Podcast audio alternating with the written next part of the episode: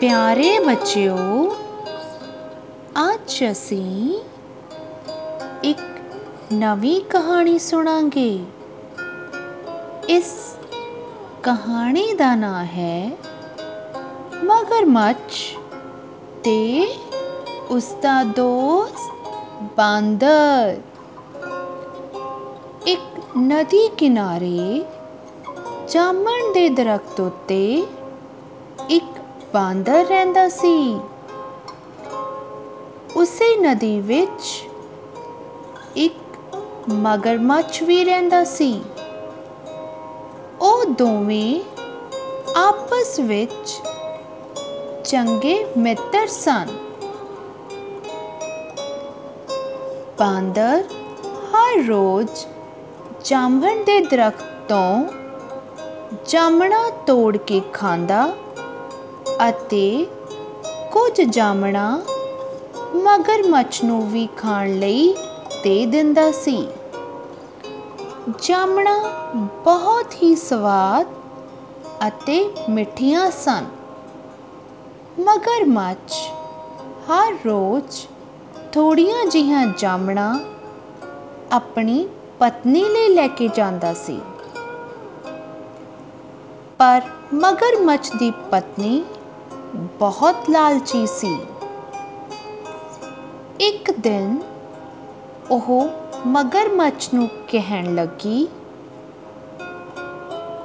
ਜਿਹੜਾ ਮਿੱਤਰ ਤੁਹਾਨੂੰ ਹਰ ਰੋਜ਼ ਇੰਨੀਆਂ ਮਿੱਠੀਆਂ ਜਾਮਣਾ ਖਵਾਉਂਦਾ ਹੈ ਉਸ ਦਾ ਦਿਲ ਕਿੰਨਾ ਮਿੱਠਾ ਹੋਵੇਗਾ? ਮੈਨੂੰ ਉਸ ਦਾ ਦਿਲ ਖਾਣ ਲਈ ਲਿਆ ਕੇ ਦੇ ਦਿਓ। ਇਹ ਸੁਣ ਕੇ ਮਗਰਮੱਛ ਥੋੜਾ ਗੁੱਸੇ ਵਿੱਚ ਆ ਗਿਆ। ਉਸਨੇ ਗੁੱਸੇ ਵਿੱਚ ਆਪਣੀ ਪਤਨੀ ਨੂੰ ਕਿਹਾ, ਉਹ ਮੇਰਾ ਚੰਗਾ ਮਿੱਤਰ ਹੈ। ਮੈਂ ਆਪਣੇ ਮਿੱਤਰ ਨਾਲ ਧੋਖਾ ਨਹੀਂ ਕਰ ਸਕਦਾ। ਪਰ ਉਸਦੀ ਪਤਨੀ ਜਿੱਦ ਕਰਨ ਲੱਗੀ ਕਿ ਜਦੋਂ ਤੱਕ ਉਸ ਨੂੰ ਬਾਂਦਰ ਦਾ ਦਿਲ ਨਹੀਂ ਮਿਲੇਗਾ ਉਹ ਕੁਝ ਨਹੀਂ ਖਾਏਗੀ। ਆਖਿਰ ਮਗਰਮੱਛ ਨੂੰ ਉਸਦੀ ਗੱਲ ਮੰਨਣੀ ਪਈ। ਉਹ ਮਗਰਮੱਛ ਕਿਨਾਰੇ ਵੱਲ ਨੂੰ ਚੱਲ ਪਿਆ, ਜਿੱਥੇ ਬਾਂਦਰ ਰਹਿੰਦਾ ਸੀ। ਉਹ ਬਾਂਦਰ ਨੂੰ ਕਹਿਣ ਲੱਗਾ, ਮੇਰੇ ਪਿਆਰੇ ਮਿੱਤਰ, ਮੇਰੀ ਪਤਨੀ ਨੇ ਤੈਨੂੰ ਅੱਜ ਖਾਣੇ ਉੱਤੇ ਬੁਲਾਇਆ ਹੈ। ਇਹ ਸੁਣ ਕੇ ਬਾਂਦਰ ਬਹੁਤ ਖੁਸ਼ ਹੋਇਆ ਅਤੇ ਮਗਰਮੱਛ ਦੀ ਪਿੱਠ ਉੱਤੇ ਬੈਠ ਗਿਆ। ਮਗਰਮੱਛ ਉਸ ਨੂੰ ਲੈ ਕੇ ਆਪਣੇ ਘਰ ਵੱਲ ਚੱਲ ਪਿਆ। ਦੋਵੇਂ ਜਣੇ ਨਦੀ ਦੇ ਵਿਚਕਾਰ ਪਹੁੰਚ ਗਏ। ਮਗਰਮੱਛ ਨੇ ਬਾਂਦਰ ਨੂੰ ਦੱਸ ਦਿੱਤਾ ਕਿ ਉਸਦੀ ਪਤਨੀ ਉਸਦਾ ਦਿਲ ਖਾਣਾ ਚਾਹੁੰਦੀ ਹੈ।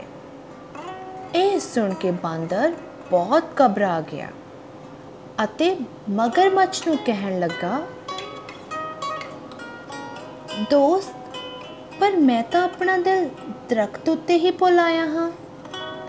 ਪਹਿਲਾਂ ਮੈਨੂੰ ਆਪਣਾ ਦਿਲ ਵਾਪਸ ਲੈ ਆਉਣ ਦੇ, ਫਿਰ ਆਪਣੀ ਪਤਨੀ ਨੂੰ ਖਾਣ ਲਈ ਦੇ ਦੇ ਮਗਰਮੱਛ ਨੇ ਬਾਂਦਰ ਦੀ ਗੱਲ ਮੰਨ ਲਈ।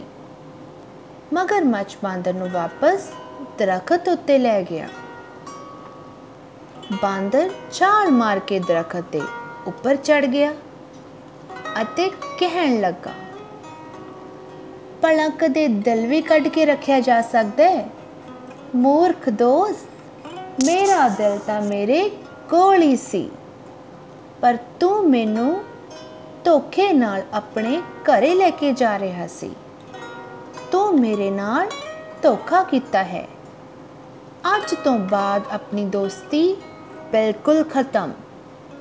ਹੁਣ ਮਗਰਮੱਛ ਨੂੰ ਆਪਣੇ ਕੀਤੇ ਉੱਤੇ ਬਹੁਤ ਪਛਤਾਵਾ ਹੋ ਰਿਹਾ ਸੀ।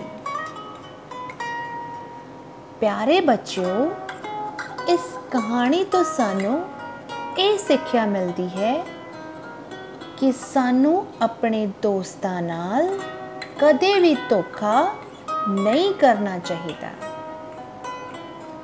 ਤੁਹਾਨੂੰ ਇਹ ਕਹਾਣੀ ਕਿਵੇਂ ਦੀ ਲੱਗੀ? ਤੁਸੀਂ ਇਹ ਮੈਨੂੰ ਜ਼ਰੂਰ ਦੱਸਣਾ। ਆਪਣੀ ਨਵੀਂ ਕਹਾਣੀ ਦੇ ਨਾਲ ਫੇਰ ਤੁਹਾਡੇ ਰੂਬਰੂ ਹੋਵਾਂਗੇ। ਤਦ ਤੱਕ ਲਈ ਧੰਨਵਾਦ।